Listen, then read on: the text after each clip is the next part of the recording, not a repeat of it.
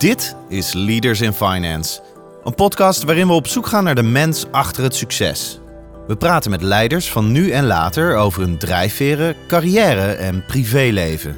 Waarom? Omdat er meer gesproken moet worden in de financiële sector. Hoe kijkt onze gast deze week naar het nieuws? Probeert net de andere kant weer te bekijken. Van hoe je de wereld ook kan zien. De afgelopen weken als het ging over de onrust in de financiële wereld. De SVB-bank en Credit Suisse. Oké, je kan de mainstream nieuws nemen. Maar je kan ook eens kijken hoe zouden we er anders naar kunnen kijken. En wie challenged onze gast? Bijvoorbeeld op zijn wekelijkse column in het Financiële Dagblad. Voor een deel begint het al thuis met mijn vriendin. Als ik mijn column schrijf, is zij altijd de eerste die het leest. En het gebeurt regelmatig dat hij dan geschrapt wordt. En wat zou hij de financiële wereld toewensen? Dat mensen nog meer moed hebben. De zorgen die je thuis hebt over de wereld, neem die alsjeblieft mee naar je werk. Kijk nog eens kritisch wat je nou echt aan het doen bent. Juist de grote financiële instellingen kunnen het verschil maken door andere keuzes te maken. Het gaat niet om instituties, het gaat om mensen die keuzes maken. Onze gast deze week is Hans Stegeman, Chief Economist van Triodos Bank. Je host is als altijd Jeroen Broekema. Welkom bij een nieuwe aflevering van Leaders in Finance. Deze week is de gast Hans Stegeman, Chief Economist bij Triodos Bank. Welkom Hans. Dankjewel. Leuk dat je er bent. Um, voordat ik je zal introduceren wil ik graag de partners van Leaders in Finance bedanken voor hun steun. Dat zijn Kayak, EY, Ortjes Berndsen, Executive Search en Roland Berger. Zonder hun steun zou deze podcast niet mogelijk zijn, dus ik ben hen erg dankbaar. Verder wil ik luisteraars erop wijzen dat recent mijn boek met de titel 100 gesprekken, de mensen achter het succes, is uitgekomen met persoonlijke fragmenten van de eerste 100 gasten van de podcast. Dus van Ali Niknam, Klaas Knot, Jeroen Dijsselbloem tot Karin van Baardwijk, Chantal Vergouw en Annette Mosman. En dus 94 anderen. Ze komen allemaal aan bod. Vind je dat nu interessant? Ga dan naar boek.leadersinfinance.nl of naar de bekende boekenverkopers zoals Bol uh, en Managementboek online. Dan nu over naar mijn gast, traditiegetrouw. Begin ik eerst met het spellen van de naam. Dat is Hans H-A-N-S en Stegeman is S-T-E-G-E-M-A-N. Hans Stegeman is de chief economist bij Triodos Bank. Hij studeerde algemene economie aan de Universiteit van Maastricht en begon zijn carrière bij de Advocabo. Vervolgens werkte hij als senior economist bij het Centraal Planbureau, waar hij negen jaar actief was. Vervolgens bekleedde hij weer ongeveer negen jaar verschillende functies bij Rabobank, waaronder als chief economist. Sinds 2017 is hij actief bij Triodos, waar hij eerder onder andere chief investment strategist was. Naast zijn vele publicaties schrijft Hans ook een column in het Financiële Dagblad, die wekelijks te lezen is. Verder leuk om te delen is dat Hans dit jaar zijn proefschrift hoopt af te ronden op het gebied van macro-economie en duurzaamheid. Hans is 51, woont met zijn vriendin en zijn twee kinderen in Breda. We hebben een eerste beeld bij jou, Hans, en hopen daar nog veel verdieping in te gaan, uh, gaan brengen vandaag. En vaak begin ik bij gasten te vragen: zou je de organisatie die je representeert willen neerzetten aan de hand van de stakeholders. Nou, daar hebben we recent een interview gehad uh, met Jeroen Rijpkema. Daar hebben we dat gedaan. Ik denk dat mensen dat daar kunnen luisteren. Maar waar ik heel erg benieuwd naar ben, is eigenlijk hetzelfde patroon te volgen, maar dan wat je allemaal doet. Want je doet volgens mij heel veel verschillende dingen. Ja, ik, ja, ik heb wel verschillende dingen die ik doe. Maar ze hebben wel allemaal uh, een gemeenschappelijke achtergrond. Um, in de rol waar ik uh, nu zit, dan heet ik uit, aan de buitenkant Chief Economist. En intern, of op andere plekken, is dat uh, directeur Impact and Economics. En dat dekt de lading, denk ik wel een beetje. Aan de ene kant heel duidelijk de economenrol met een aantal mensen in mijn team. Dus gewoon de, standaard macro-economie volgen, uh, rente, financiële markten en dat soort dingen. een tweede deel is strategie, dus impactstrategie. Proberen, deels intern, maar ook extern, na te denken. Oké, als de wereld verandert en Triodos wil een duurzame wereld bereiken. Wat betekent dat dan als we dat beeld van die toekomst gaan terugvertalen naar het heden? Welke acties moeten we dan ondernemen? Het is natuurlijk niet alleen mijn werk, maar wij proberen dat zeg maar theoretisch conceptueel te doen. En dan met de rest van de organisatie daarin mee te nemen. Oké, welke keuzes moeten we dan gaan maken? En dat zijn voor een deel natuurlijk commerciële keuzes die niet bij mij liggen. Um, en dat is een duidelijke rol. En, en een derde, ja, dat gaat wat wij dan noemen over onze Change Finance agenda. Wat natuurlijk allemaal aan elkaar gelinkt is. Als we die, die wereld willen, wat moeten we dan niet alleen in de business doen, maar ook wat moeten we dan doen als wij uh, ergens zitten? Uh, wat zijn, is onze positie op verschillende dossiers? Wat vinden we van Europees beleid en dat soort dingen? Dus dat zijn de dingen die er allemaal bij horen in mijn rol. Dat is razend interessant. Heb je altijd tijd tekort? Ik heb altijd tijd tekort, maar ik heb ook altijd uh, ideeën genoeg. En dat maakt het leven ook leuk, hè? Dat je dan denkt van, uh, er zijn nog zoveel te doen. Ja, dat kan me helemaal voorstellen. Constant. Hoe, hoe laat jij uh, jezelf, hoe voed jij jezelf als het gaat om informatie? Wat zijn belangrijke bronnen van informatie voor jou? Nou, heel eerlijk probeer ik mijn dag altijd. Ik vind het helemaal prima om vroeg op te staan. Um, en dan een uur te hebben om te beginnen met kranten. Het is gewoon Nederlandse kranten. En dan, en dan ga ik uh, rustig het internet op. Mijn vaste lijstje, daar begin ik ook nog eens met kranten. Met de Financial Times, The Guardian. En dan nog wat financieel nieuws, dus de broker research. En dan vervolgens mijn lijstje van alle websites die ik leuk vind. Of uh, die feeds die dan binnenkomen. En dan, dan ontstaat er wel weer een beeld. En dan heb ik blijkbaar altijd de behoefte om dat even te delen op LinkedIn. het nieuws van de dag. En dat is ook voor mij een manier om uh, het te structureren. En wat ik dan, en wat mij het meest opviel, en dan uh, gewoon ook als je het opschrijft, dan, dan helpt dat heel erg om je redenatie te checken. Klopt het nou wat ik zeg? In ieder geval, dat is mijn manier. En dat is meestal het begin van de dag. En wat bedoel je even tussendoor met vroeg opstaan? Concreet? Nou, ja, dat varieert. Soms is het zes uur, soms is het zeven uur. Dus het is, ik ben niet zo iemand die om vijf uur, uh, nee, zo geen lid van de 5 AM Club. Nee. En verder, dus dat zijn de nieuwsbronnen. En wat zijn verder belangrijke bronnen voor jou? Qua informatie, wat voor rapporten, wat voor organisaties die dat schrijven, lees jij met name? Ja, dat, dat verschilt heel erg. Voor een deel gewoon nog de economen dingen, zou ik maar zeggen. Wetenschappelijke literatuur, dus de, de, de, meest, vooraan, de, de meest vooruitgeschoven en nieuwe economische literatuur. Zeker als het gaat over duurzaamheid en economie, daar, daar kijk ik altijd wel naar. Uh, maar van de week was het bijvoorbeeld het World Happiness Report, wat ik dan echt probeer te lezen en te snappen. Wat, nou, dan snap, ik snap nog niet alles, dus ik heb er nog niks over geschreven. Maar omdat daar vaak in dat soort onderzoek, dus net weer anders, net weer een andere kijk op hoe de wereld in elkaar zit. En, en dat inspireert mij vaak. naast natuurlijk gewoon, hè, dit zijn rapporten, het zijn ook mensen, het zijn ook podcasts. Ik geloof dat ik dat vaak probeer te doen, net de andere kant weer te bekijken. Van hoe je de wereld ook kan zien. Hè. De afgelopen weken, als het ging over de, de onrust in de financiële wereld, de SVB-bank en Credit Suisse. Van oké, je kan de mainstream nieuws, maar je kan ook eens kijken, hoe, hoe zouden we er anders naar kunnen kijken. En dat ben ik geloof ik vaak aan het zoeken. Die andere kijk op, je hebt het nieuws en jij kijkt vanuit jouw lens en beschrijft die lens is? Nou, met die lens probeer ik eigenlijk, geloof ik, altijd naar de onderliggende systeemfouten of, of systeemproblemen te kijken. En dan te bedenken, oké, dus dit is een symptoom van iets wat daaronder ligt. We kunnen het alleen, want dat doen we vaak alleen maar hebben over hoe gaan we het symptoom oplossen. Maar het is veel interessanter om te kijken van wat is die root cause? Wat, eh, hè, wat, wat moeten we doen om het probleem aan de wortel aan te pakken? Niet dat dat altijd lukt, hè? maar het, het is wel een deel van, van waar eigenlijk de interessantere discussie zit. En waar je ook uiteindelijk veel meer perspectief uit kan halen. En dat is meestal wat ik daarin geloof ik probeer. En hoe laat jij jezelf challengen op jouw gedachten? Want jij bent constant je gedachten aan het vormen. Wat je net mooi beschrijft, hoe je dat nieuws tot je neemt. Wie challenged jou? Um, nou, wat, wat natuurlijk heel erg fijn van deze tijd is, dat je alles in de openbaarheid kan gooien. En uh, voor, voor een deel begint het al thuis met mijn vriendin. Als ik mijn column schrijf, is zij altijd de eerste die het leest. En het gebeurt regelmatig dat hij dan volkomen uh, uh, geschrapt wordt of zo. We kunnen een apart boekje maken van columns die het niet gehaald hebben. Ja, de column haalt het meestal wel, maar dan zegt ze van ja, maar wat je hier schrijft, het is echt. dus, dus daar begint het challenge al. Um, en ik vind ook dat als je uh, ook in mijn team, hè, ik heb een paar hele slimme jonge mensen.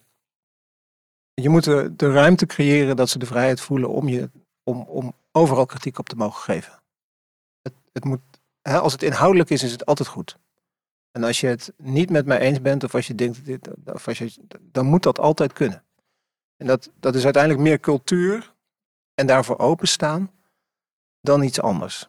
En dat probeer ik, ik weet niet of ik altijd in, eh, in uh, of dat altijd lukt, maar mijn poging is in ieder geval om dat altijd te doen, dat je altijd gechallenged kan worden op de inhoud. En dat heb ik ook zelf moeten leren, want het is natuurlijk best spannend. En je durft het alleen maar te doen als je genoeg zelfvertrouwen hebt dat jouw mening ertoe doet. Nou, blijkbaar vind ik dat dus. En dan is het ook makkelijker om dat, uh, dat te laten gebeuren. En die ruimte creëren wil ik zo nog even op terugkomen. Nog even het lijstje af te maken. Je vriendin, je team. Je zegt ik kan het in die open gooien. Dus Ja, je dus- krijgt ook feedback online blijkbaar. Je krijgt on- online krijg je heel veel feedback. En ehm, soms niet nuttig, en dat negeren we dan maar even, maar vaak ook best wel nuttige en, en, en constructieve opmerkingen van mensen. En ehm, het, gaat een beetje, het ligt een beetje welk onderwerp natuurlijk. Als het, als het een, ehm, een echt economisch idee is, dan, dan probeer ik dat ook vaak op verschillende plekken uit, zeg maar. Hè, van, eh, ehm, ik had laatst een idee van, weet je, centrale bankbeleid, die rente verhogen. Dat is eigenlijk heel raar om dat te doen, want die rente verlagen had ook geen effect op de inflatie. Die ging toen niet omhoog. Waarom zou met een hogere rente de inflatie omlaag moeten? Misschien is het, nou dan ga ik dat overal eens een keer opgooien en kijken wat er gebeurt. En ehm, ja, ik weet nog niet of dit een goed idee is, maar dat maakt, niet, maar dat maakt dus ook niet uit. Hè. Soms moet je gewoon dingen proberen om verder te komen. Ja, uiteindelijk gaat is voor mij economie en het werk wat ik doe, is uiteindelijk ook heel creatief werk. Je moet proberen telkens weer anders te kunnen denken, want anders doet het er niet toe. Iedereen kan opschrijven wat iedereen al vindt. Dat is niet zo relevant. Je noemde net, ik zei ook, ga erop terugkomen, ruimte creëren. Dat mensen ook voelen dat die ruimte er is om feedback aan jou te kunnen geven. Hoe, hoe doe je dat? Want stel dat je de CEO's die nu luistert en die zegt, ik zou dat ook wel meer willen, maar hoe zou ik dat moeten aanpakken? Nou, dat, dat is soms best wel.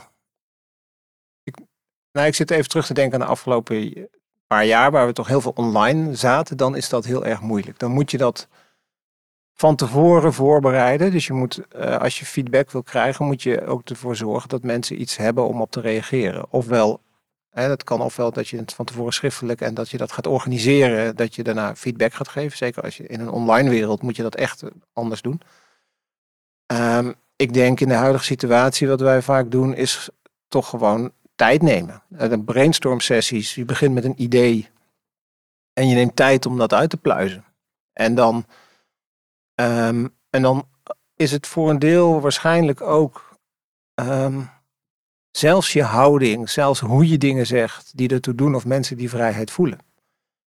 En ik weet ook niet of ik dat altijd goed doe, laat ik daar heel duidelijk in zijn. Maar het is wel dat je daar, zeker als je daar, als je leider bent, als je de baas bent ergens, dan moet je daar heel erg bewust voor, van zijn wat jouw mening in beweging zet. Want het is ook maar jouw mening. En misschien is het de beste mening, maar laat je maar challenge daarop. Dus dan helpt het niet als je zegt, we gaan het zo doen aan het begin van een discussie. Misschien wel als conclusie. Dus, dus het zit heel erg in het proces en hoe open stel je jezelf in zo'n proces. Of, of als iemand anders met een idee komt, ga je dat meteen afvakkelen, afvakkelen of ga je dat nog eens even rustig bekijken. En wat mijn observatie is in ieder geval is, is dat er vaak helemaal geen tijd voor is. Daar begint het mee. Dus het is helemaal niet bewust dat mensen eh, die ruimte niet geven, maar er is gewoon geen tijd en moet gewoon besloten worden, eh, klaar. Dus daar begint het mee. En het is ook wel voor een deel non-verbale communicatie. Dat is iemand een beetje Noors gaat kijken, denken, eh, ongeduldig. En, en dan gaan mensen ook geen feedback meer geven. Dat nodigt niet echt uit. En je zei ook iets, even mijn woorden eerder, van je moet jezelf ook wel nou, sterk genoeg in je schoenen staan om het te kunnen Je moet je eigen, absorberen. je moet je eigen onzekerheid durven te laten zien. Je- En je moet jezelf dus ook een beetje kunnen relativeren.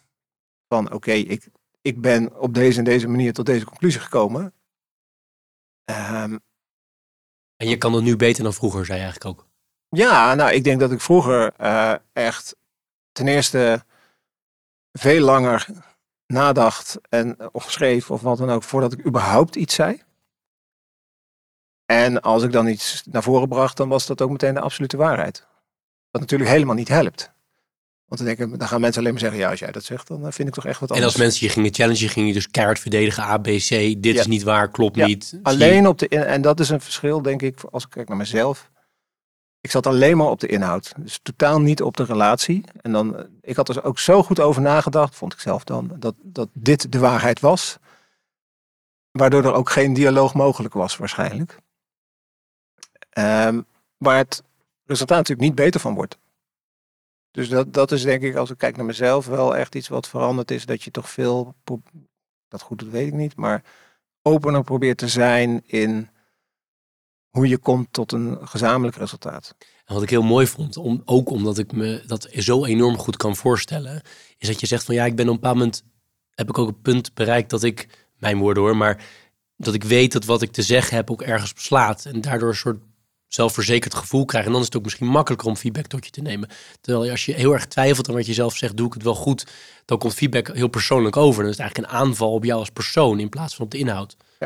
Ja, en, en dat, is, dat is denk ik ook een, een, in ieder geval voor mij een leerproces, maar ik denk eigenlijk voor iedereen wel. Hè? Als, je, als je in het publieke debat begeeft, kan je dat nog steeds op verschillende manieren doen. Hè? Maar als je en, en, en een mening hebt over dingen, wat ik natuurlijk uh, wel heb, en je probeert die zorgvuldig te formuleren. Dus ik probeer nooit mensen, mensen aan te vallen. Wel dingen of instituties of, of wat dan ook, maar nooit mensen.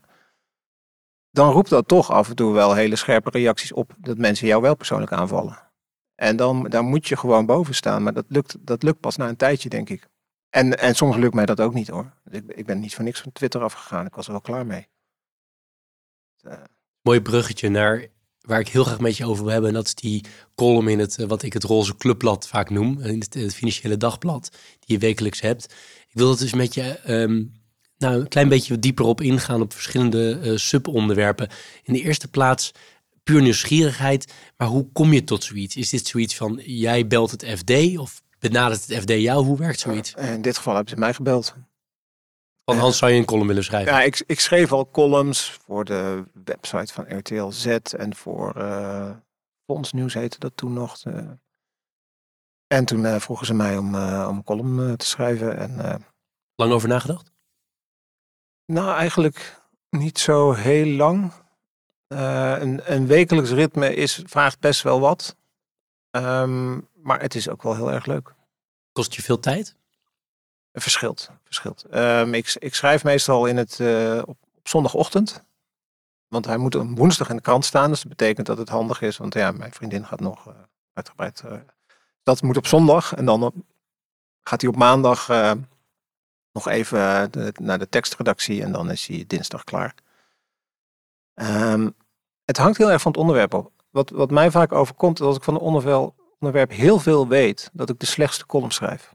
Want dan je hebt maar weinig woorden, dus je moet heel erg to the point zijn. En als je te veel weet, dan ga je alles nuanceren en dan wil je volledig zijn en dan wordt het echt een heel slecht verhaal van. Dus het is soms prettig om van iets, iets minder te weten. Je moet er wel genoeg van weten, want anders is het natuurlijk onzin. Maar dat werkt. Of als ik gewoon, wat heel goed werkt, is als ik gewoon erg boos over iets ben. Of dat, dat, dan, dan kan ik binnen een half uur een column hebben geschreven. En dat zijn vaak de betere columns. Tenminste, die scoren beter zeg maar. Omdat ze meer op de hoofdlijnen blijven of dat mensen lezen van hier zit echt ook gevoel bij en iemand die vindt dit echt. Nou, ik denk, ik denk dat. Dat is wat ik vaak terugkrijg, dat mensen dan uh, dat, dat zien. Um, ik denk, ja, je hebt, je kan een hele discussie houden over, over columns en wat het doel van een column is. Want soms schrijf ik ook gewoon een column om te informeren. Dan, dan wil je iets, dan heb je een, gewoon een klein stukje analyse en wil je laten zien, oké, ik denk dat dit zo in elkaar zit is dat heel interessant. Uh, voor een deel van het publiek wel. Uh, voor een, groot deel ook niet. Ik had een keer een, column over het metaversum. En dat vond ik heel interessant, omdat ik er zelf nog niet zoveel van af wist. Dus ik was aan het lezen. Nou, een column over gemaakt. Ja, scoort niet zo goed. Als je als je, je druk maakt over, uh, over actuele zaken, dan weet je altijd dat dat goed scoort. Maar dat is op zich mijn doel niet. Ik wil voor een deel informeren, een stukje analyse en, en soms ook iets aan de kaak stellen. En dat, uh, ja, dat verschilt of dat, of dat scoort. Dat hoeft ook niet. En krijg je terug uh, vanuit het uh, FD of vanuit anderen hoe goed iets belezen wordt? Ja, ongeveer. Maar goed, ik zie het zelf ook op LinkedIn. En in je reacties zie je wat er, wat er gebeurt. Vind ik ook niet het meest belangrijke. Het is, het is uiteindelijk wat je. Um, ik geloof dat ik die column vooral, nou, in eerste instantie omdat ik het gewoon leuk vind om te schrijven. Het is nog een stukje schrijfambacht, zeg maar. Dat je, dus ja, wat je net zei, het structureert je gedachten. Ja, het structureert gedachten. En, en daarnaast, maar dat is wel echt een drijfveer, wil je ook af en toe wel echt je boodschap vertellen. Je wil echt vertellen, mensen, we zien af en toe dingen echt verkeerd. En het, het kan ook anders. En dat, dat blijft er ook altijd doorheen uh, uh, gaan. Heb je al twee van mijn uh, andere subvragen deels beantwoord, maar ik ga ze toch even voor de zekerheid stellen, zodat we zeker zijn dat we, dat we het goed hebben. De, de impact die je ermee hebt, hoe, hoe kijk je daarnaar? Ja, vind ik moeilijk helemaal te beantwoorden. Um, je hebt. Soms denk ik wel, als er maar één iemand is die die column heeft gelezen, die daarover nadenkt, dan ben ik op zich al blij. Uh, je hoopt natuurlijk op meer, maar dat, dat, dat is toch een begin. Um, waar ik wel in geloof, uiteindelijk als het gaat over impact, is als je uh, heel consistent een bepaalde uh, lijn in denken kan neerleggen. Dat je, en, en die is helemaal niet. niet ik, ben, ik ben een enorme vakidioot in de zin dat ik gewoon een, een, standaard econoom ben, maar ik probeer gewoon de wereld te begrijpen. Dat is eigenlijk alles. Ik, ik probeer te snappen wat er gebeurt en dan te verklaren. Gewoon, hoe kan het anders? Ik geloof dat, dat, dat dat wel ergens impact heeft. Dat mensen, tenminste, of, of het is de bubbel waar ik dan in kom, hè, dat moet je nooit met elkaar verwarren. dat ik toch steeds vaker dat soort gesprekken heb die gaan over het systeem. Over, ook over het financiële systeem, over gewoon van die vraag, god ja, werkt dat eigenlijk wel zoals we dat allemaal doen? En, en past dat allemaal wel? En dan hè, bedoel, past het in, duur, in, in zin van de lange termijn duurzaam? Ja, dat dan impact is, weet ik niet. Hè. Dat zijn gewoon alleen de gesprekken die ik vooral heb naar aanleiding van de column. Nee, ik kan in ieder geval zeggen, ik heb elke column voor jou gelezen. Ik vind het ontzettend leuk. Ik vraag me ook altijd af, vind ik columns leuk omdat ze mij challengen of omdat ze mij bevestigen wat ik denk. Hè? Dat is ook altijd nog wel, vind ik zelf een ingewikkelde. Soms word je soms ook wel misschien onderliggend gechallenged zonder dat je het door hebt, hè? onbewust. Dat weet ik niet, maar ik vind ze altijd, ik vind ze altijd ontzettend leuk om, uh, om, om te lezen. Wat ik je ook wilde vragen is, die columns, die verspreid jij natuurlijk via het FD en breder. Zet het ook soms wel eens heel praktisch dingen in werking. Bijvoorbeeld dat jij in contact komt met mensen of... En want je hebt de indirecte impact, dat mensen gaan denken en nou ja, de vorming van het publieke debat. Maar heel concreet, levert het ook wel eens Ja, dat is een column. Ik schrijf natuurlijk meer en, en, en je werkt natuurlijk bij een, bij een bank met een bepaalde reputatie. Maar wat ik wel merk, zeker de afgelopen jaren, is dat je wel voor zoveel dingen wordt uitgenodigd. En op zoveel plekken komt dat, dat het ook wel op punt is van. Ehm, en zo probeer ik altijd naar te kijken. Waar heb je de meeste impact? En, en waar doe je wat? Ehm, wat dat systeem wat kan verduurzamen. Want dat is toch eigenlijk wat ik probeer te doen daarmee. En dat is wel, dat is wel veranderd. Uh, column heeft daar denk ik een rol in gespeeld, maar het zijn denk ik meer dingen. Het is denk ik altijd, maar dat geldt bij iedereen, een soort totaal palet van, uh, van wat je doet, wat je zegt en wie je bent. Uh, waarmee je je persoonlijke impact maakt. Ja, mooi verwoord. Dit is Leaders in Finance met Jeroen Broekema. Nog twee vragen over de column, na zal ik erover ophouden. Maar ik vind het wel heel erg leuk om een keer een inkijkje te hebben van echt van een columnist zelf. Hoe dat dan, uh, hoe dat dan gaat. De eerste is, je raakt het net al een beetje. Je wordt er zelf gewoon veel bekender van als persoon. Ik bedoel, dan kunnen we, hè, hoe bescheiden je misschien ook bent, maar dat is gewoon een feit. Veel meer mensen kennen jou. Jij kent hen helemaal niet. Er zijn veel meer mensen die jou kennen dan andersom. Uh, honderdduizenden mensen lezen dat. Doet dat iets met je? Het is, het is raar. Ik heb al een paar keer gehad. Dan kom je iemand voor de eerste keer tegen. En dan zegt iemand: Ja, ik, eh, ik ken jou, want ik weet hoe jij denkt. En dan weet ik niet eens wie. Dan stelt iemand zich nog niet eens voor. En dat, dat, is, gewoon, dat is gewoon raar. Is het ook vlijend? Ja, in, in zekere zin is het natuurlijk wel vlijend. Dat je. Ehm, nou, en, en, dat is misschien wel de lange weg die ik zelf heb afgelegd als het gaat, hè, waar we het net ook over hadden, van wanneer durf je je mening te geven. Ik ben natuurlijk wel vrij extreem geworden in mijn mening. Met zo'n column neem je een standpunt in. Eigenlijk hoef ik dat helemaal. Ik vind het heel creatief en ik wil de wereld voor. En daarom moet ik een standpunt innemen. Maar ik weet donders goed dat de, de, wereld zit super complex in elkaar. Dus ik neem eigenlijk ook af en toe een rol aan, denk ik wel eens, die ik nodig heb om impact te hebben, want dat wil ik doen. Maar ik vind het ook prima om lekker op mijn kamertje nog een paar stukjes te tikken. Uh, die, die geen mening geven, maar gewoon een analyse geven. Dus dat je het als middel ziet? Ja, ik geloof dat dat. Dus, dus ja, en dan is het vlijend omdat ik dat als middel zie. En, en, dat wil, en dan is het vlijend als mensen dat, uh, dat waarderen. Want dan, dan lukt het dus ergens. Maar het is dus niet zo dat ik het doe omdat ik het belangrijk vind dat mensen mij kennen. Dat vind ik echt totaal niet interessant. Maar het gebeurt wel. Ja, nou ja, dat is een consequentie. Ja, nou ja, het is dan maar zo. Want je hoort best wel vaak, en er zijn ook voorgangers van jou ehm, ook gewoon mee gestopt. Omdat ze zeiden, ja, weet je, ik krijg gewoon zoveel ehm, SHIT over me heen, dat ik daar gewoon geen zin in heb. Ja. Maar dat heb jij niet. Nou, het valt, het valt mee. Ehm nou, ik, ik zei al, ik ben wel van Twitter afgegaan, want daar is het wel zo. Eh, en ik werk natuurlijk bij een duurzame bank. En met de meeste columns eh, die ik schrijf, die, die hebben een link tussen de macro-economie of economie en, en duurzaamheid. En daar heb ik natuurlijk een bepaalde normatieve eh, mening over. En dat roept weerstand op bij sommige mensen. En dat is vooral op, eh, op Twitter zo, dat ik daar geen zin in heb. Verder, ja, valt het wel mee. En, en het is ook een kwestie van gewoon negeren. Nou ja, zolang je mensen niet persoonlijk aanvalt, dat, daar gaat het vaak, wordt het echt. Ja, maar dat Heftig. vind ik als columnist ook. Hè? Van als je als columnist mensen persoonlijk aanvalt, ja, dan krijg je dat ook Het is terug. de manier om heel veel mensen ernaar te laten lezen en luisteren. Hè. Ja. bedoel, eh, even los van de inhoudelijke kant van Sander Schimmelpenning, maar dat is zijn manier ook. Hè. Vaak heel vaak mensen persoonlijk aanvallen. Even los van dat ik veel van zijn boodschappen goed vind hoor, don't Ja. get me wrong. Maar dan wordt het heel persoonlijk en dan word je natuurlijk echt hard aangepakt. Dat doe je dus expliciet niet. Nee, ik vind ook niet dat dat hoeft. Ik vind dat je prima een, eh, een column, een verhaal kan schrijven wat, wat, wat persoonlijk genoeg wordt zonder dat je daar iemand anders voor hoeft aan te vallen. Je kan het ook met jezelf doen. Ik had aangekondigd nog twee dingen. Laatste punt over de columns gaat over. Ja, we leren ook veel over jou, denk ik, door, dat, door dit te doen.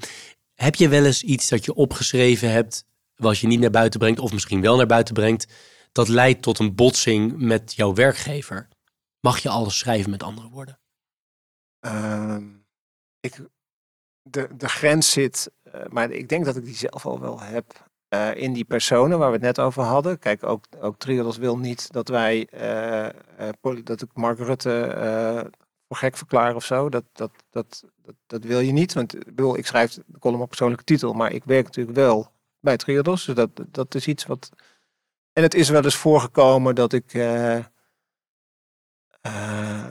helemaal losging op een. Op ja, nou, ik, ik heb er wel gepubliceerd. Ik heb over data en over KLM heb ik ook wel, over Schiphol heb ik ook wel gewoon geschreven. Ehm, omdat het functioneel was, maar het was ook wel een keer niet functioneel. En dan zegt iemand bij Triodos wel van, nou Hans, is dat nou nodig voor de boodschap die je wil vertellen?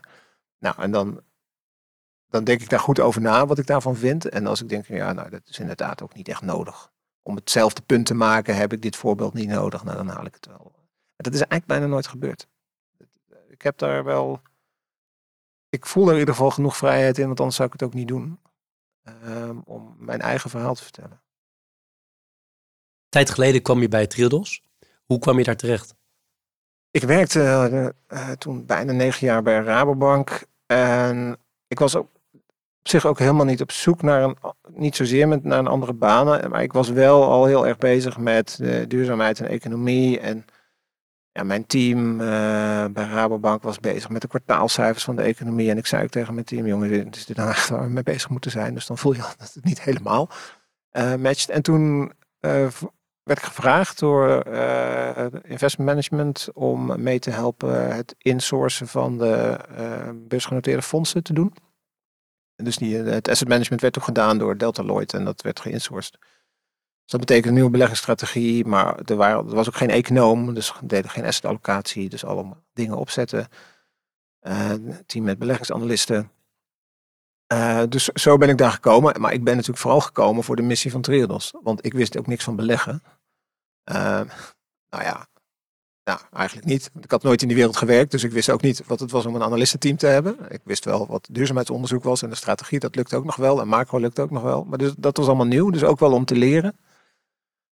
Ehm, maar vooral omdat, en dat zei ik ook toen ik wegging bij Rabobank, van kijk, bij Rabo kan je proberen één graad van die mammoetanker te verschuiven als persoon. En dat, dat, hè, dat vind ik ook heel legitiem. En voor sommige mensen is dat de rol die ze kiezen. Ik voelde op dat moment van, nee, het past mij op dit moment veel beter om bij een organisatie te werken die overeenkomt met hoe ik ben en eh, wat ik vind. En dat was eigenlijk de doorslag, eh, gaf de doorslag. Hoe wist Triodos over wat jij vond? Want je, je- bij Triodos, als ik iets weet van de bank, is dat het ontzettend belangrijk wordt gevonden dat je de missie deelt, maar dat je dat niet alleen deelt in, in je hoofd, maar ook in de praktijk, in je handelen. Ehm, nou, ik weet alleen dat Herman Wijfels mij heeft uh, aangeraden. Dus ik ken Herman, uh, ja, als je bij Rabobank werkt, dan ken je Herman Wijfels. En die, die heeft uh, dat geloof ik in gang gezet op de achtergrond. Dus zo gaat dat soms in een leven. Hè? Dat, dat wist ik toen ook niet. dus, maar ook, kijk, ook dat weet je niet. Hè? Als je mensen aanneemt, en dat weten ze ook niet bij mij het is ook het verhaal wat mensen vertellen. Hè? Ook, ook in de selectieprocedure. Uh, natuurlijk heb ik gesprekken gehad voordat ik begon. Um, en zo doe ik dat ook als ik mensen aanneem. Je, je probeert een beetje gevoel te krijgen met degene die, die voor je zit. En dat, dat lees je niet van je cv af. En ik heb één keer een sollicitant gehad die, ja, die toch wel erg twijfelde aan de opwarming van de aarde. Ja, sorry, maar dan gaat hij niet bij Triodos werken. Dat is dan heel erg duidelijk, ja. Nu staat Rabobank, in ieder geval delen van Rabobank, niet bepaald bekend als, uh, als uh, heel erg uh, duurzaam. Dan met name de agrarische, het grote agrarische deel als voorbeeld, maar er zijn andere delen. Ook delen die natuurlijk heel erg daarmee bezig zijn. Dat is niet, niet te kort doen. Dat is een enorme change dan, denk ik. Naar Triodos die daar heel anders naar kijkt.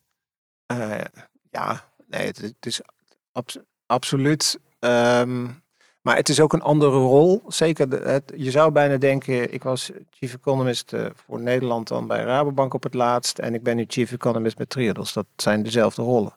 Maar ik denk dat de meeste hoofdeconomen, uh, dat weet ik zeker, bij, bij Rabo had ik alleen maar een, een rol voor economisch onderzoek en naar buiten. Ik wilde nu heel graag dat, ook in de rol die ik nu heb, dat het verbonden is met wat je naar buiten zegt, maar ook de impact die je naar binnen hebt. Want het is heel makkelijk om een beetje uithangbord te spelen en uh, leuke dingen te zeggen. Maar ik wil ze ook zeker weten en ik wil ook de verantwoordelijkheid er voor een deel voor hebben. Om mee te werken dat het aan de binnenkant ook goed zit. Dus mijn rol is ook echt heel anders nu dan een chief economist bij, uh, bij een andere bank. Dat kan ook omdat Triodos ook kleiner is. Hè? Dus.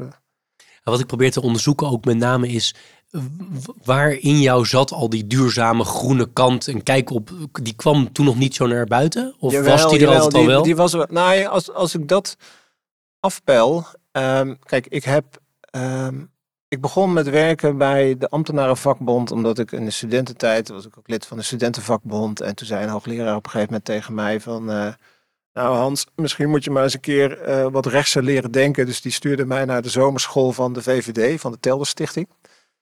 En dat was wel grappig, want ik was de enige zonder pak.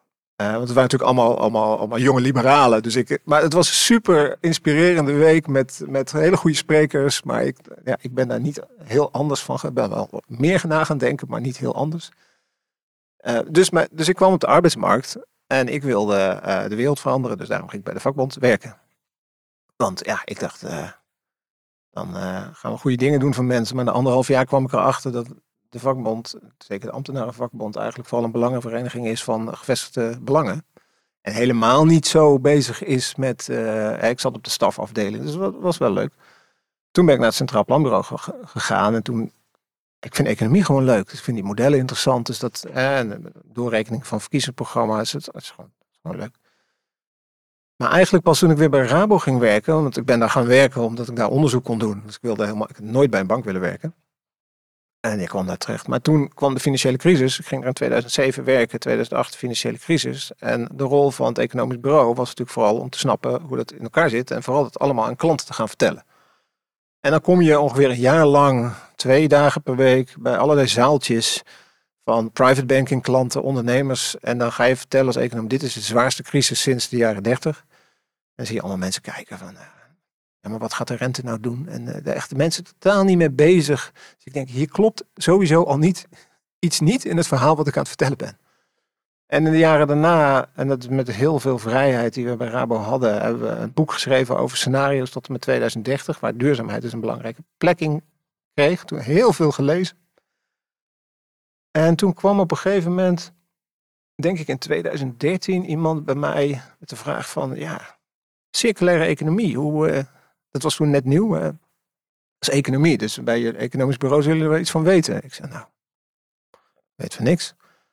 En toen ben ik eigenlijk daar, dat als onderwerp, helemaal ingegaan om te proberen te snappen met mijn macro-economen hoofd van, van wat is dat nou? En hoe is die relatie met grondstoffen en met...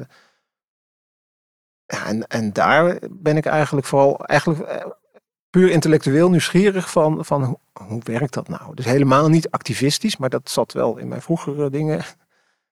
En die weg heb ik eigenlijk afgelegd om weer uit te komen waar ik, waar ik denk nu sta. Waar ik eigenlijk dichterbij ben bij wat ik altijd ben geweest, zeg maar, in, in wat ik wilde bereiken in het werk. Wat voelde je de tijd bij Rabobank altijd deels ook een outsider? Um, nou, genuanceerd antwoord. Kijk, als je bij een economisch bureau, in ieder geval zoals het in de tijd bij Rabobank, dan, dan is het gewoon wel redelijk relaxed ten opzichte. Je hebt niet zo heel veel te maken met de rest van de bank, zou ik maar zeggen. Ja, je hebt er wel mee te maken als je iets schrijft over de woningmarkt en je gaat zeggen dat de huizenprijzen 10% dalen, heb je met iedereen te maken opeens. Met een, uh, die fout heb ik ook gemaakt. Um, ik heb een tijdje toen, toen met Raya net begon, toen uh, ben ik anderhalf jaar bezig geweest met de missie van de Rabobank. Dus dat is 2014 of zo. En toen zag ik die bank van binnen en buiten en al die verschillen waar jij net op doelde tussen al die, die, die afdelingen en die lokale banken. En die strijd was nog, uh, nog bezig over de autonomie van die, van die banken. En dat vond ik wel heel interessant. Maar toen dacht ik ook wel van ja, wat ik hier nou allemaal, hoe, hoe, hoeveel effect heb ik hierin met wat ik hier doe? En dat is, uh, dat is dus niet een antwoord op de vraag, was ik outsider? Het is meer een reflectie op mijn eigen rol en wat kan ik brengen? En wat ik kan brengen, dat zit vooral in uh, conceptuele analyse, uh, nadenken over dingen en dat opschrijven en dat proberen met zoveel mogelijk mensen sturing aan te geven. Dat is wat ik kan doen. En dat was ook niet meer wat ik bij een economisch bureau alleen moest doen. Dus daarom ook naar Triodos, waar je in ieder geval wel al wat geld met die beleggingsstrategie een andere kant op kan sturen. Dat is natuurlijk heel makkelijk om alleen maar commentaar te geven op de wereld. Dat is ook heel leuk hoor. Maar dat, dat is niet de voldoening die ik daar alleen maar uithaal. Mooi, mooie bijzin. Je zei dat je bij de Avocabo begon omdat je de wereld wilde verbeteren. Waar komt dat vandaan? Ja, kijk, ik denk uiteindelijk altijd van, van je, deels van je ouders en, en, en je opvoeding. Ja, want hoe ben je opgevoed?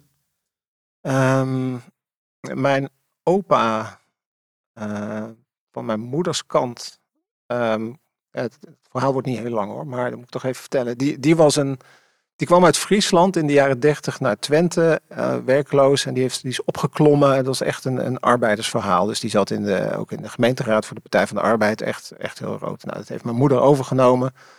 Mijn vader was daar wat implicieter in. Maar toch ook wel van je moet de wereld uh, beter achterlaten. En vooral eigenlijk aan de sociale kant. Dus daarom denk ik ook dat ik die stappen eerst naar de vakbond heb gemaakt. Um, en je moet voor elkaar zorgen. En proberen dat, dat een beetje goed te doen. En dat heb ik blijkbaar toch op een of andere manier heel diep van binnen meegenomen. En, en ook wel van, weet je, uh, veel geld verdienen, dat is niet belangrijk. Daarvoor ga je geen keuze maken voor een studie of, of, of voor een baan. Want uh, ja, alle, mijn ene zus heeft Grieks en Latijn gedaan, mijn andere heeft geneeskunde gedaan en ik economie. Je hebt twee zussen. Ja. Dus we hebben allemaal andere dingen gedaan. Met het idee van je moet je ontwikkelen en ontplooien wat je zelf het leukste vindt. En wat voor werk deden je ouders? Mijn ouders zaten in het onderwijs. Dus, uh, Middelbare school, basisschool, universiteit? Ja, midden, mijn vader was gymleraar. Later uh, ging hij bij de vakbond uh, onderhandelen op scholen. En mijn moeder was lerares Engels. Les van ze gehad? Nee, nee, nee. Nee, ik denk ook niet dat het een goed idee was geweest. Maar het onderwijzende zit er dan ook wel in bij jou waarschijnlijk, als ik dat zo een beetje bekijk. Ja, een beetje wel, ja. Ja, ik heb nooit de ambitie gehad om in het onderwijs te gaan. Mijn moeder werd ook overspannen toen ik uh, zelf in de puberteit zat. Dus dat was ook niet echt uh, dat je denkt, daar moet ik, uh, dat moet ik gaan doen. Dus twee zussen, ouders in het onderwijs. Waar groeide die op? In Eindhoven. Eindhoven. Vlakbij Eindhoven, Nune. Nune, dus in een dorp. In een dorp, ja. Um, maar dan bij mijn ouders, die kwamen uit Twente. Mijn vader is overleden, maar mijn moeder woont er nog steeds. Inmiddels bijna 55 jaar. Maar ze heeft het nog steeds over die Brabanders. Dus, dus ook geen zachte G bij jullie thuis? Nee, nee, geen zachte G. Ik, ik denk dat ik het als de enige bij ons thuis ook nog wel, wel onderdeel ben geweest van het dorpsleven. Dus wel carnaval heb gevierd. Ik, zat, uh, ik speelde trompet, dus dan zit je bij de, bij de fanfare. Um, en, dan, en als je bij de fanfare zit, dan zit je dus ook in het carnavalsbandje. Zo gaat het dan. Dus, uh, dus dat nog wel meegekregen. Um, maar mijn, mijn ouders waren de, ja, die waren daar wel buitenstaander in dat dorp. Dat wel. Nou, na 55 jaar zal ook een bepaalde integratie plaatsgevonden hebben, neem ik aan. Dus, eh, ja, en ze kennen genoeg mensen, maar dan is het toch nog. Mijn moeder heeft nog steeds een beetje Twents accent. En dan is het toch van ja, dat zijn toch andere mensen. Je hebt beschreven al een beetje de, de sfeer in het gezin. Zijn er nog dingen waarvan je zegt dat was wel echt typerend voor ons gezin? Anders dan anderen? Nou, de, de, het ging altijd over, over rationele afwegingen. Dus, dus heel veel uh, gesprekken en discussies ook over politiek. Dat was gewoon vanzelfsprekend. Maar ook, uh, wij nemen rationele besluiten. En wij uh, beargumenteren dat. En zo doen wij dat. Dus, dus er was minder ruimte voor, voor de, de emotionele kant daarin. Het was vooral, en nou ja, wat ik daaraan over heb gehouden, is dat je daar heel goed van leert analyseren en heel scherp debatteren. Uh, wat je daar minder uh, van leert is uh, op de relatie zitten. Hè, waar we het ook al eerder over gehad hadden. Van hoe geef je ruimte aan iemand anders. Is niet alleen door om te willen overtuigen. Je hebt die gevoelskant, om even mijn woord te gebruiken, echt moeten ontwikkelen? Ja, zeker. Ja, ja dat heb ik niet van, van standaard meegekregen. Want daar werd uiteindelijk toch niet echt over gevoel gepraat dus? Nee, dat was, dat was niet... en, en dat is Zeker mijn vader niet. En dat moet je ook natuurlijk in de tijd zien. Dat, ja, weet je, dat doen we niet. En heb je dat vooral geleerd in je privéleven? Uh, was dat de, degene, de mensen daar die dat geleerd hebben, of vooral je werkzame leven? Nee, ik denk, ik denk vooral privé. Um, en omdat ik heel lang gewoon onderzoeker bent geweest, zou ik maar zeggen, dan, dan is dat ook niet echt een nood. Dan word, je, dan word je alleen maar op die, waarom ben je dat? Omdat je dat, dat analyseren, dat, uh, die ratio zo sterk hebt ontwikkeld en die gevoelskant wordt je weinig bij aangesproken. Dat is denk ik pas van de afgelopen 15 jaar of zo, dat je steeds meer in een managementrol en in andere situaties terechtkomt waar het eigenlijk helemaal niet meer gaat over de analyse, maar dat het vooral gaat over de relatie. En dat heb ik wel echt moeten, heb ik toch wel echt moeten leren kwam je tot je studiekeuze en waarom Maastricht? Nou, Maastricht was simpel. Ik wilde niet in Tilburg gaan, want dan woonde ik nog thuis. Dus, uh, en mijn zus studeerde al geneeskunde in Maastricht. En dat was wel gezellig. Dus dat leek me wel prima. Um, ik had ook nog wel gedacht over Amsterdam, maar dat hoefde wel mij niet per se. Um, en economie, ja, ik heb getwijfeld tussen politicologie en economie. Ik las altijd heel veel. Heel veel dingen interessant. Um, en ik heb dus ook gekozen voor algemene economie, dus, dus niet de, de, de bedrijfseconomie kant. En ik vind die combinatie van um, economie, filosofie, politicologie, dus, dus echt die combinatie van, van dingen maakt. Het is gewoon een ik zie het echt als een sociale wetenschap. En zo heb ik dat gelukkig in Maastricht ook ervaren.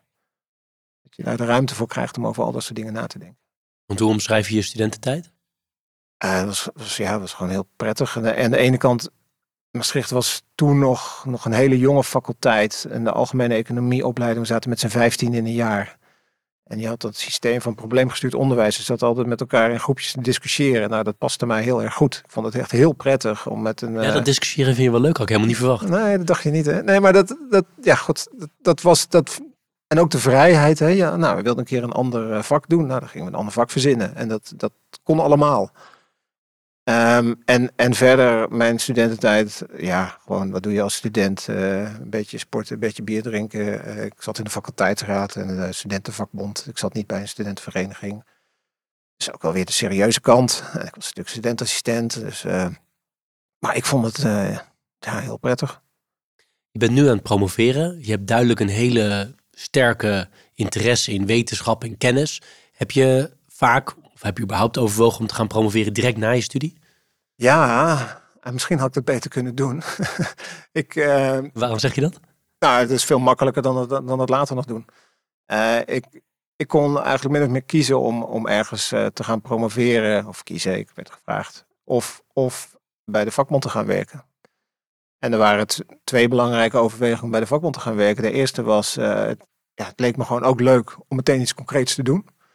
En ten tweede was, ik verdiende meteen drie keer zoveel. Ja, dat is. Dus, dus dat. En toen ben ik nog bij het Centraal Planbureau een keer begonnen met promotieonderzoek. Dus dat was al twintig jaar geleden. Maar toen kreeg mijn toenmalige vrouw een bergsportongeluk, vaak met z'n tweeën. En op dat moment denk je, ja, weet je, dan kan ik wel alleen maar werken. En, dus toen ben ik mee gestopt. En toen hebben we daarna alleen maar bergsport gedaan, expedities, triathlons. En toen heb ik eigenlijk, denk ik, een jaar of zes mijn werk gedaan, maar verder vooral heel veel andere dingen. En, maar ja, die interesse voor wetenschap die ging niet weg. Dus toen ben ik maar weer een keer begonnen. Nu gaat het echt gebeuren. Als het goed is wel. Ja, we zijn er nog steeds niet, hè. Maar dat... Uh, Fingers crossed. Ja. Nee, maar waar gaat je, je promotieonderzoek over? Uh, ja, ik noem het uh, macro, over macro-economie en duurzaamheid. Het begint niet geheel verwonderlijk met de, de constatering dat in de standaard macro-economie eigenlijk duurzaamheid niet past. Want vanaf begin af aan wordt al gezegd, het, het is een externaliteit. Hè? Dus, dus uh, we hebben markten en als je vervuiling hebt, dan is het een, een extern probleem. Ja, dat zegt al genoeg over de wetenschap. En vervolgens proberen we aan te tonen dat um, je dat ten eerste anders kan zien, maar ook dat je met uh, de institutionele inrichting van een land uh, ook wel duurzaamheid kan bereiken. Dus, dus als je je regels anders. Er zitten verschillen in landen tussen de, in de Sustainable Development Goals, hoe ze daarop scoren, maar ook hoe bedrijven daarop scoren. En die, die verschillen tussen landen kan je voor een groot deel verklaren door de instituties.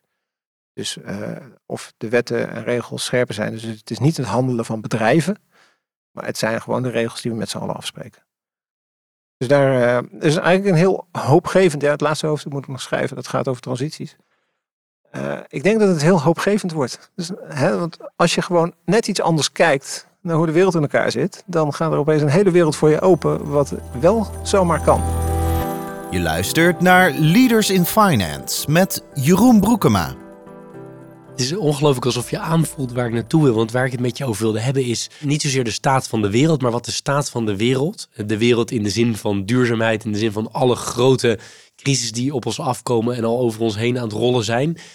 Hoe je daar als persoon mee omgaat. En met name dat hoe je daar als persoon mee omgaat vind ik heel interessant. En nog één extra toelichtende zin is dat ik soms zelf ook wel een beetje cynisch word en denk van ik wil optimistisch blijven, maar als ik god, als ik zie wat er al met de wereld gebeurt en het verlies van vooral soorten, dat raakt me altijd heel erg persoonlijk. Dan denk ik, ja, al die dieren die flora en fauna die verloren gaat. Hoe blijf je optimistisch? Hè? er zijn meerdere mensen, CEO's in deze podcast, die hebben gezegd, nou ja, het is een soort moral obligation, maar hoe doe je dat? Ja. Want jij ziet ook al die rapporten, je bent er ook bezorgd over, je maakt je er druk over. Hoe doe je dat? En wat je net vertelde was een heel optimistisch verhaal over je promotieonderzoek. Ja, nou, ik denk, ik heb hetzelfde hoor. Als ik uh, uh, die rapporten lees en ik lees ze dan ook echt, moet ik zeggen. Want een heleboel, ik denk dat een heleboel mensen alleen maar uh, de headlines lezen. Maar als je, als je, ook van de week was weer het laatste IPCC-rapport, de samenvatting van al die andere rapporten. En dan, dan, dan lees je het doorheen en dan dan is de toon in een persbericht eigenlijk opgewekter dan, dan de analyse die erachter ligt. En dan, dan lees je ook weer wat voor politieke struggle daarachter ligt. Dan word je alleen maar cynisch van en denk je van ja, potverdorie. Um, ik, ik ben dus eigenlijk ook helemaal niet optimistisch, maar ik, vind, ik heb wel hoop. Dus dat is net wat anders, want ik, um, er is ook niet zo heel veel reden om zomaar optimistisch te zijn over de staat van de wereld of hoe in Nederland bijvoorbeeld klimaatbeleid wordt gemaakt. Of uh, laten we het hebben over de financiële sector. Hoe, hoe leuk er allemaal eh, pledges worden gemaakt en beloftes. En wat er dan in werkelijkheid gebeurt, daar word ik vrij cynisch van. Ook al zijn de intenties goed van de mensen, uh, ze zitten zo vast in een systeem dat er heel weinig gaat veranderen. Waar ik dan wel hoop van krijg, en daarom ben ik blij dat ik werk waar ik werk, is dat je met heel veel mensen en netwerken in contact komt, uh, klanten in contact komt, die dingen echt in de praktijk al anders doen. Die laten zien dat dingen anders kunnen. En waar ik dus ook echt wel hoop van krijg, is ook met het conceptuele, dat je ook kan bedenken hoe een wereld er wel goed uit kan zien. En dat het allemaal wel mogelijk is. En, en daar haal ik ook de energie uit, hè, van dat je denkt van ja, maar dat verbinden. Dus die, die, die dingen die wel kunnen. En die mensen die, die wel heel erg bezig zijn om proberen de wereld een beetje, een beetje te verduurzamen. Ja, dat, is, dat is gewoon super gaaf. Daar gebeurt het echt. Hè? Ik bedoel, ik kan op mijn studeerkamertje dingen zitten verzinnen. Maar, mensen... maar heb je een voorbeeld waarvan je zegt, nou als ik dat zie bij mijn bank of waar dan ook, daar put ik hoop uit, daar word ik enthousiast van. Nou, best, best ja, ik was uh, vorige maand was ik in, in Spanje bij Triodos Bank Spanje. En daar hadden ze een, uh, kijk, een bank doet natuurlijk niks anders dan uh, mensen met goede ideeën hun ideeën laten verwezenlijken. Dus een bank doet zelf niks. Maar we waren op weg bij, eh, waren bij een klant. En wat die hadden gedaan, die hadden een woongemeenschap. En die hadden een gebouw met een woongemeenschap. Maar dat gebouw was helemaal duurzaam gebouwd. Dus helemaal circulair en alle voorwaarden. Waardoor de energiekosten laag waren. Waardoor de, uiteindelijk de huur ook relatief laag was. Maar ook met gemeenschappelijke ruimtes. En alle mensen die daarin woonden, die tekenden ook een soort van contract dat ze ook een sociale plicht hadden naar die anderen. Dus ze, ze hadden echt alles wat je maar kan verzinnen qua duurzaamheid hadden ze uh, gecombineerd. En ik vroeg dus van ja, maar wat nu als er iemand weggaat, heb je dan geen probleem? En zei ze nee, maar er is gewoon een wachtlijst van mensen die hier willen wonen. En dan denk ik, je kan dus met een lagere ecologische voetafdruk op een sociale manier met een heleboel mensen samenwonen, wat ook nog eens goedkoper is. Ja, het kan dus gewoon. En dan denk van ja, dan hebben mensen hebben dat en, een heel verhaal over hoe lastig dat allemaal was met wetgeving en dat soort dingen. Ik, dit soort dingen moeten we gewoon veel vaker doen. En, en zo zijn er veel meer voorbeelden van, uh, vooral van ondernemers die gewoon dingen doen. Dan, ja, dat is, gewoon, dat is gewoon. Of als je bij jonge mensen bent, bij de jonge klimaatbeweging. En je ziet de energie daar van jonge mensen die gewoon de, de wereld willen veranderen. Dan denk ik van ja, daar moeten we gebruik van maken. Daar moeten we podium geven en daar moeten we veel meer mee doen. Dus gelukkig zijn er genoeg eh, plekken waarvan ik denk van ja, daar, daar gebeuren echt dingen. Dat is ook jouw belangrijkste bron van energie om positief te blijven. Ja. Dat soort voorbeelden te lezen. Om hoop te hebben. Om hoop te hebben. Ja. ja, dat is nog wel een groot verschil. Ja. ja. Nou, we hopen is leven, maar het moet uiteindelijk natuurlijk wel leiden tot ook echt verandering.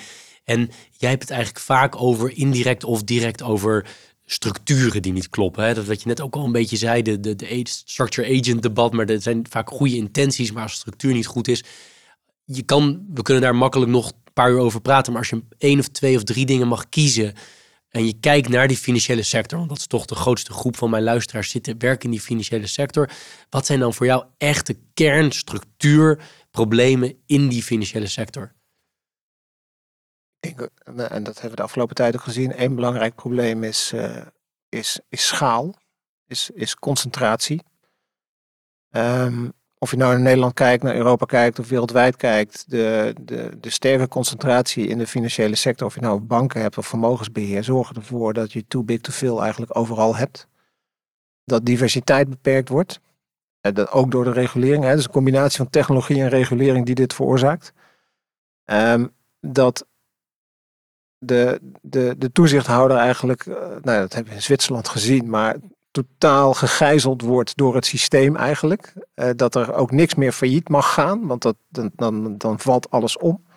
Dit zijn echte systeemproblemen en systeemproblemen ga je niet oplossen door nog meer complexiteit toe te voegen aan het systeem. Want dat zijn wij aan het doen. Want wat doet een toezichthouder? Die gaat nog meer regels verzinnen om ervoor te zorgen dat die risico's niet gebeuren. En dit is ook wat ik eerder bedoel. Van je, je, je kijkt eigenlijk alleen maar naar de symptomen. De oorzaak is, wat, wat doe je als je ergens de, de dreiging hebt van een bosbrand?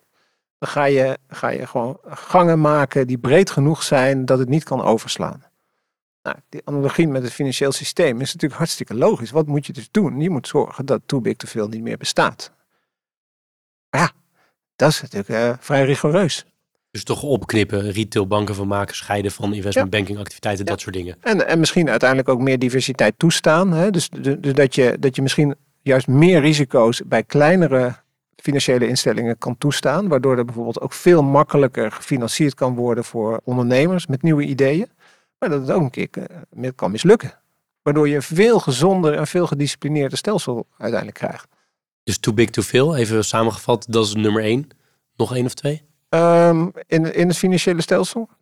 Ja, dit, dit is wat mij betreft wel het belangrijkste. Um, cultuur uh, in de financiële sector. Um, en ik snap het ook, hè. Als, als je, en laten we even tot, tot de economen, of de, de, de, ja, de economenkant beperken. Van als je bent opgegroeid met um, discounted cashflow models, met, met financiële analyse als zijnde de waarheid van hoe je kijkt naar uh, hoe je gaat financieren of hoe je gaat beleggen. En dat ook wordt verteld van ja, maar dit is hoe wij het doen.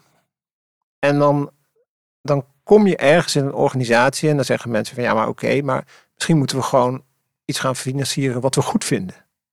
Ja, maar wat goed is, dat drukken we uit een risicorendement. En dan ga je nog een keer zeggen, ja, maar misschien is wat goed is niet zozeer risicorendement, maar wat de meeste impact heeft op een duurzame wereld of wat op lange termijn misschien hè, de, best. Dat past niet op dit moment in het financieel systeem. Want eigenlijk zeg je tegen mensen van oké, op je werk doe je risicorendement en wat je thuis doet en jouw waarden en normen, dat, dat is voor thuis. Dat is eigenlijk wat wij mensen vertellen, want dat is je werk. Maar als we nu eens zouden vertellen, neem die normen en waarden van thuis en die beslissing die je maakt voor jezelf, voor je kinderen, die, die vaak helemaal niet calculerend zijn, gewoon op gevoel zijn of omdat je denkt, nou het is goed of ik vind iemand aardig. Neem eens een, stukje daarvan mee naar je werk. Dat is uiteindelijk cultuur. Het, dat, en, en durven dat ook explicieter te maken, die keuze. Dat je andere keuzes kan maken. Dat heb je ontzettend hard nodig om dat systeem ook iets echt te verduurzamen. Hè? Om te zeggen, oké, we gaan heel bewust dingen doen waarvan we niet weten wat ze opleveren in de toekomst, maar we denken wel ongeveer dat het goed is. Want er zit echt zoiets raars in het financiële systeem. Dat denken we, oh, dan gaan we met rendementsverwachtingen, we gaan het allemaal berekenen. Maar we kijken bijna nooit of we accepteren eigenlijk, we hebben dan rendementsverwachtingen en dan kijken we terug en dat is niet uitgekomen. Dat is bijna altijd zo. Dat accepteren we. Maar we accepteren niet dat als wij een, een impactverwachting maken of zeggen van nou er zijn andere waarden die dit te doen, dat die een rol mogen spelen. Uh, dat, dat vinden we in de toekomst. En, en ook achteraf vinden we dat niet van belang.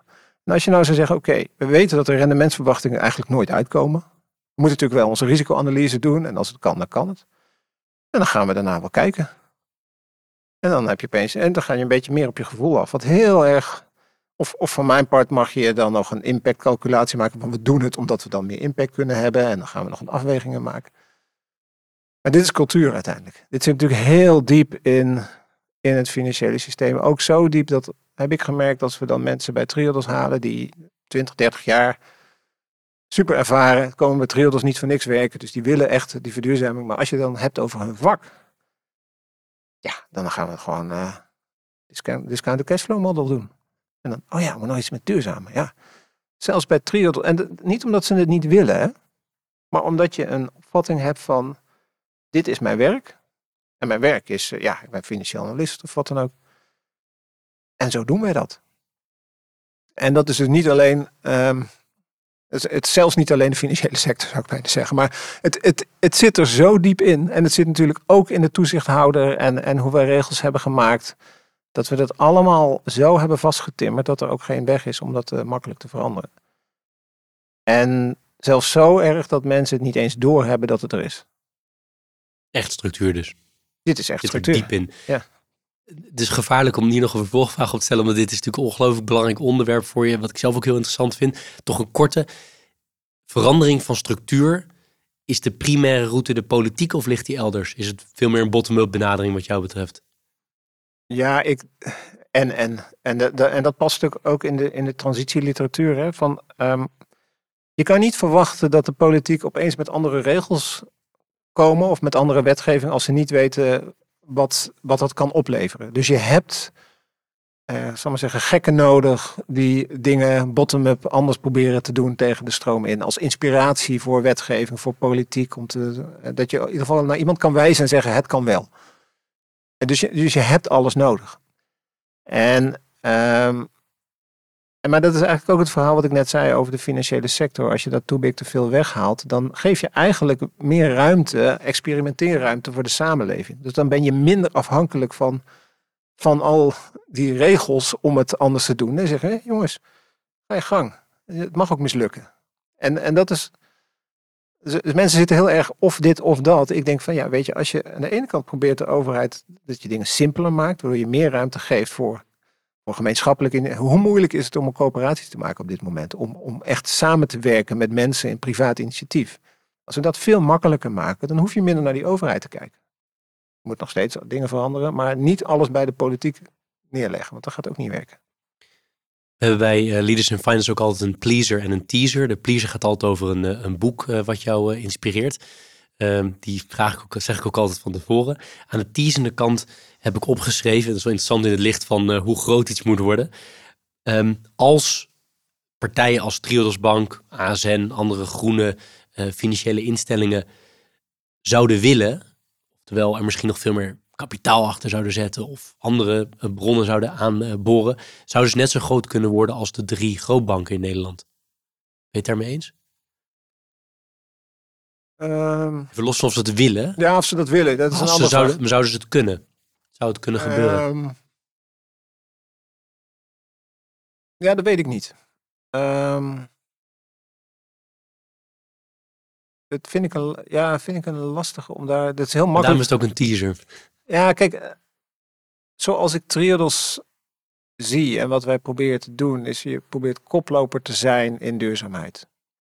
Aan de ene kant denk ik dat ons succes, of van, van de mensen die bij Triodos gewerkt hebben, is dat je, waar we het net over hadden, dat je kan laten zien dat het anders kan en dat je daarmee de lat hoger legt voor de rest van het systeem. En dan zie je dat andere, eh, de grootbanken ook dingen overnemen. Misschien niet van ons, maar in ieder geval het biedt inspiratie. Waardoor wij weer verder kunnen.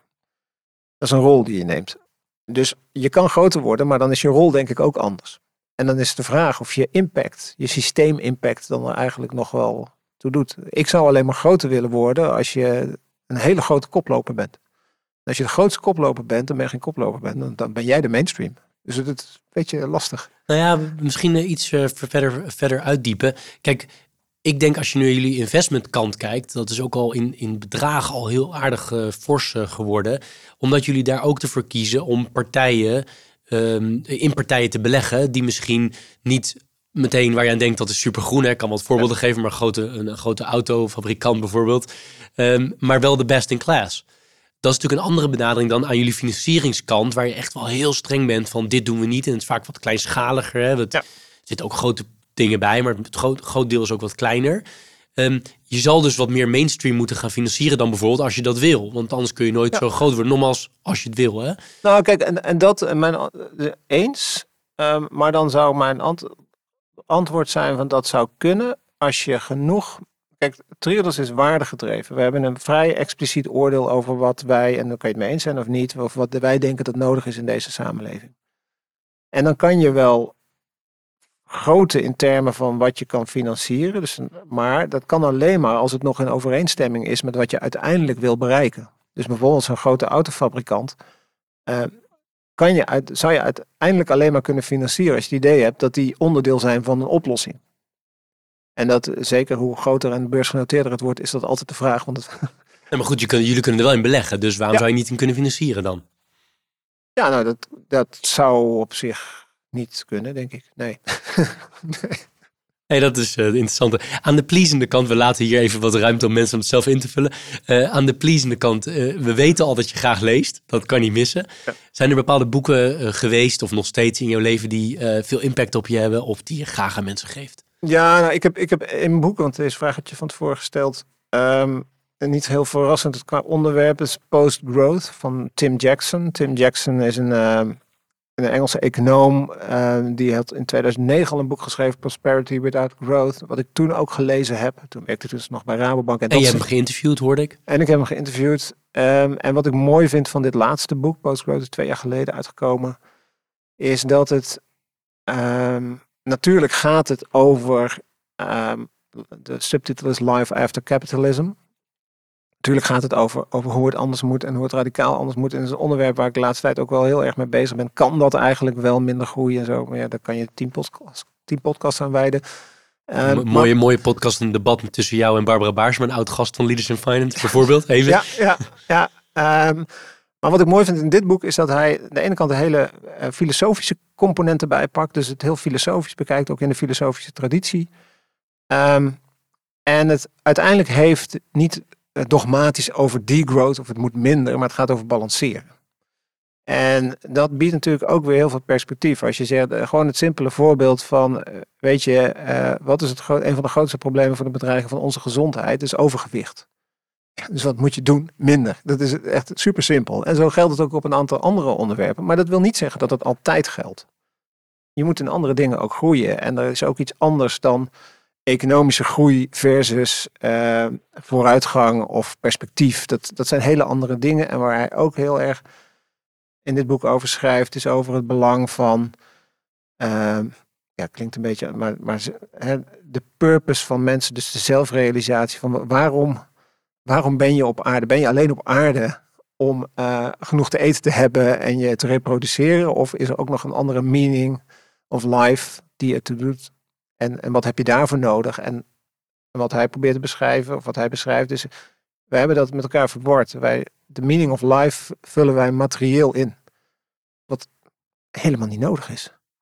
En dat is, als we het hebben over perspectief, dat is eigenlijk een heel hoopgevend perspectief. Als je maar gewoon net anders durft te denken over de meaning of life, waarom wij hier zijn en doen wat we willen doen, weet je, kan er weer van alles. Mooi verwoord. Ik ga langzamerhand werken richting de afronding van deze podcast, want ik kan nog heel lang uh, doorpraten. Maar ik heb nog een paar dingen die ik met je wil bespreken.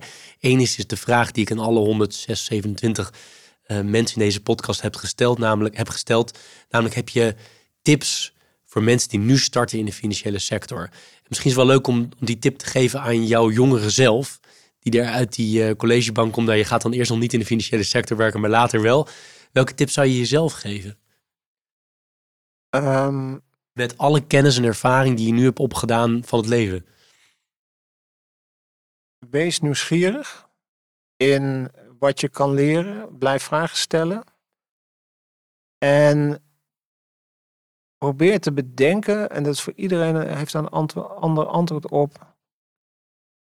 Waar maak je de meeste. Ja, dat is een hele ja, ik zou zeggen, waar maak je de meeste impact? Maar misschien moet ik zeggen, waar, waar ben je. Of waar leer je veel? Zeker in het begin. Waar leer je veel, uh, waar je het idee hebt wat je, waar je wat aan hebt. En misschien ook nog, heb ook af en toe even geduld ik merk af en toe ook nog wel jongere starters die, die, die gewoon binnen een jaar al zich druk maken over uh, de rest van hun carrière en of het allemaal wel goed komt. Uh, als ik kijk naar mijn eigen carrière, eh, zoals ik al zei, ik heb ook uh, denk ik een jaar of zes, zeven wel gewerkt, maar vooral heel veel gesport. Daar leer je ook veel van in je leven. Dus het, het, niet al je levenservaring en je nut voor je carrière haal je uit alleen maar werken. Dat zou ik ze ook mee willen geven. Dus af en toe gewoon een beetje geduld. Je had het al, ik las het ook in de voorbereiding ergens dat sport belangrijk voor je was. Je had het net ook al even aan. Je haalde ook eerder aan dat je uh, veel sport- en triathlons hebt gedaan. Is dat jouw uitlaatklep? Was dat altijd zo? Is het nog steeds zo? Ja, het is, moet ik zeggen, wel wat minder qua tijd. Maar het is op dit moment fietsen en zwemmen. lopen, ik ben altijd geblesseerd, dus dat zit er niet mee. Um, maar dat is ook, ja, dat, en dat heb ik ook van thuis uit meegekregen. Mijn vader was gymleraar, zoals ik al zei. Dus uh, sport was, uh, was vanzelfsprekend. En, en dat vind ik ook. Dus ik ga ook heel graag alleen een heel eind fietsen. Uh, dat vind ik heer, heerlijk. Gewoon ook geen muziek op, maar gewoon alleen maar lekker fietsen. Heb je ook wedstrijden gedaan op dit gebied? Ik heb wel triathlons gedaan, ja. ja. En, maar dat is alweer een tijd geleden. Uh, ja, dan ben ik natuurlijk wel weer fanatiek. Dus dat moest natuurlijk wel. Uh, dat moest snel. Dat, ja, dus, deed je vol, volledige triathlon? Nee, nee, ik deed alleen uh, max halve. Maar dat is nog steeds heel heftig. Nou ja, als je goed traint. maar dan moet je veel trainen. Hè? Dus dat was gewoon zeker één keer per dag trainen. En soms, met, ik werkte bij het Centraal Planbureau en dat zat toen nog in Scheveningen. Het zwembad was vlakbij, het strand was vlakbij. Dus ik, en het was een heel oud gebouw, een oud verpleeghuis. Dus iedereen had een best grote kamer met een balkon. Dus ik had heel het balkon vol met mijn, met mijn sportspullen. Dan een fiets af en toe in de kamer staan. Ja, dat was heel relaxed. Dus uh, ja, het is nu anders hoor, moet ik zeggen. Je legt elke keer de bruggetjes voor mij klaar. Want mijn, oh, een van de vragen die ik ook altijd stel, eh, bijna altijd stel, is van hoe manage je je drukke werkleven met destijds jonge kinderen, nu wat ouder. Uh, al het sporten. Nou, je hebt nog allerlei andere hobby's volgens mij. Als ik de muziek haalde je aan. Hoe, hoe heb je dat altijd gemanaged? Hoe manage je dat nu? Dat je nog tijd genoeg hebt voor privéleven? Ja, dit is, dit is een grote uitdaging. Ik kan er omheen draaien, maar dat, dat is het zo. Wat dat betreft vond ik eh, corona helemaal fantastisch. Um, zeker met de reistijd. Um, het, het, was gewoon best wel fijn om, uh, om heel veel thuis te zijn met de kinderen ook. En nu is het uh, ja, net, ja, het is gewoon elke keer weer uh, improviseren met z'n allen om het uh, voor elkaar te krijgen. En, en soms ook, um, en dat vind ik ook best wel lastig, gewoon grenzen aangeven, ook op het werk. Ook zeggen, jongens, dat is allemaal leuk, dat is allemaal belangrijk, maar nu even niet. En daar ben ik niet altijd heel goed in. Maar dat is de enige manier om het uh, voor elkaar te krijgen. En je haalde eerder aan dat ongeluk wat je hebt gehad, heeft dat ook nog veel impact gehad op dit verhaal? Of staat het helemaal los van? Klinkt als iets heel ergs wat er gebeurd is. Ja, uiteindelijk is het allemaal goed gekomen um, met, met mijn ex-vrouw. Um, ik, ik had niet veel, maar het, het, de impact van zo'n ongeluk, eh, zonder er heel diep op in te gaan. Ik geloof dat ik daar meer last van had dan mijn, uh, dan mijn ex-vrouw. Zij viel naar beneden en ik dacht dat zij dood was. En dat was dus gelukkig niet zo. Maar dat doet wel iets met je. En daarna zijn we nog wel op expeditie geweest, nog wel geklommen. Maar ik was gewoon veel te bang. Dus dat heeft het vooral met mij gedaan. En, en daarna, de jaren daarna wel dat je veel meer hecht aan, aan, aan tijd voor jezelf. Ik moet heel eerlijk zeggen, ik weet niet of ik die les nog altijd uh, helemaal heb. Mooi. Laatste vraag. Hans, uh, ik vond het een geweldig uh, gesprek. Ik ga je er ook zo uitgebreid voor bedanken. Maar heb jij nog iets waarvan je zegt, Jeroen, ik heb heel veel mogen vragen. Je hebt overal heel mooie antwoorden op geformuleerd. Maar iets waarvan je zegt, dat zou ik toch nog wel graag hier willen uh, benoemen. Dan wel over jezelf, dan wel over wat je doet of over de wereld of alles iets daartussenin. Ja, ik denk nog wel over de, de, dat zijn natuurlijk ook de meeste luisteraars, over de financiële sector. Ik zou de financiële sector toewensen, zeker in Nederland, dat, dat mensen nog meer moed hebben. Dat we, dat we echt durven, dus dat je de zorgen die je thuis hebt over de wereld, Neem die alsjeblieft mee naar je werk. Kijk nog eens kritisch wat je nou echt aan het doen bent. Ik weet dat het lastig is. Ik bedoel, um, vanuit Triodos klinkt dat misschien heel makkelijk om dat te zeggen, maar ik denk juist de grote financiële instellingen kunnen het verschil maken door andere keuzes te maken. En dat gaat om mensen. Het gaat niet om instituties, het gaat om mensen die keuzes maken. Dat zou ik nog even willen zeggen. Duidelijke oproep. Hans, heel veel dank. Ik zei net al, ik heb alles mogen vragen. Fantastisch. Je bent ook een, uh, mooie belichaming van waar deze podcast voor staat. Namelijk je ook kwetsbaar durven opstellen. Je hebt echt best wel veel dingen willen delen. Zowel inhoudelijk als aan de gevoelskant. Mooi, uh, mooi om te zien. Ook interessant om te zien hoe jij je leven gegroeid bent in een, in een aantal dingen. Uh, heel, erg, heel erg boeiend. Heel veel dank. Ik wijs er nu naar. Twee kleine cadeautjes voor je zo meteen. Als bedankje voor, uh, voor al je tijd. En tot slot zou ik willen zeggen. Um, ik vind dat er een boek moet komen van al jouw columns. dus ik hoop dat dat er ooit komt. Uh, dat is bij deze mijn, uh, mijn oproep. Je hebt er misschien wel eens over nagedacht, misschien niet. Nou, ik kan je vertellen, we hebben uh, samen met mijn vriendin, we hebben twee weken geleden een contract getekend om volgende week een boek, volgend jaar een boek uit te brengen. En dat, we hebben nog geen titel, maar het gaat waarschijnlijk wel over dezelfde dingen. Iets met kantelpunten of zo, zoiets wordt het. Uh... Oh, maar er wordt wel harder aan gewerkt dan alleen maar even het samenvoegen van de columns dus. Ja, er wordt harder aan gewerkt, ja. ja. Je dacht na je PhD, ik, dan ga ik, pak ik weer even een nieuw groot project. Plannen genoeg. Plannen genoeg. Ja, leuk. Ik wil je ook nog oproepen dat als jouw promotie af is, dan wel dit boek waar je het over had, ik het heel graag nog een keer met je bespreken in de podcast als extra aflevering. En voor nu, Hans, nogmaals dank voor de vele tijd die je hierin hebt gestoken. Graag gedaan. Dit was Leaders in Finance. We hopen dat je deze aflevering met veel plezier hebt beluisterd. We stellen je feedback erg op prijs. Wat houdt je bezig en over wie wil je meer horen? Laat het weten in een Apple of Google review. Dat kan ook via de sociale mediakanalen of direct via een e-mail. We kunnen het enorm waarderen als je dat doet. Tot slot danken we onze partners voor hun steun. Dat zijn Kayak, EY, Otjes Berndsen Executive Search en Roland Berger. Bedankt voor het luisteren.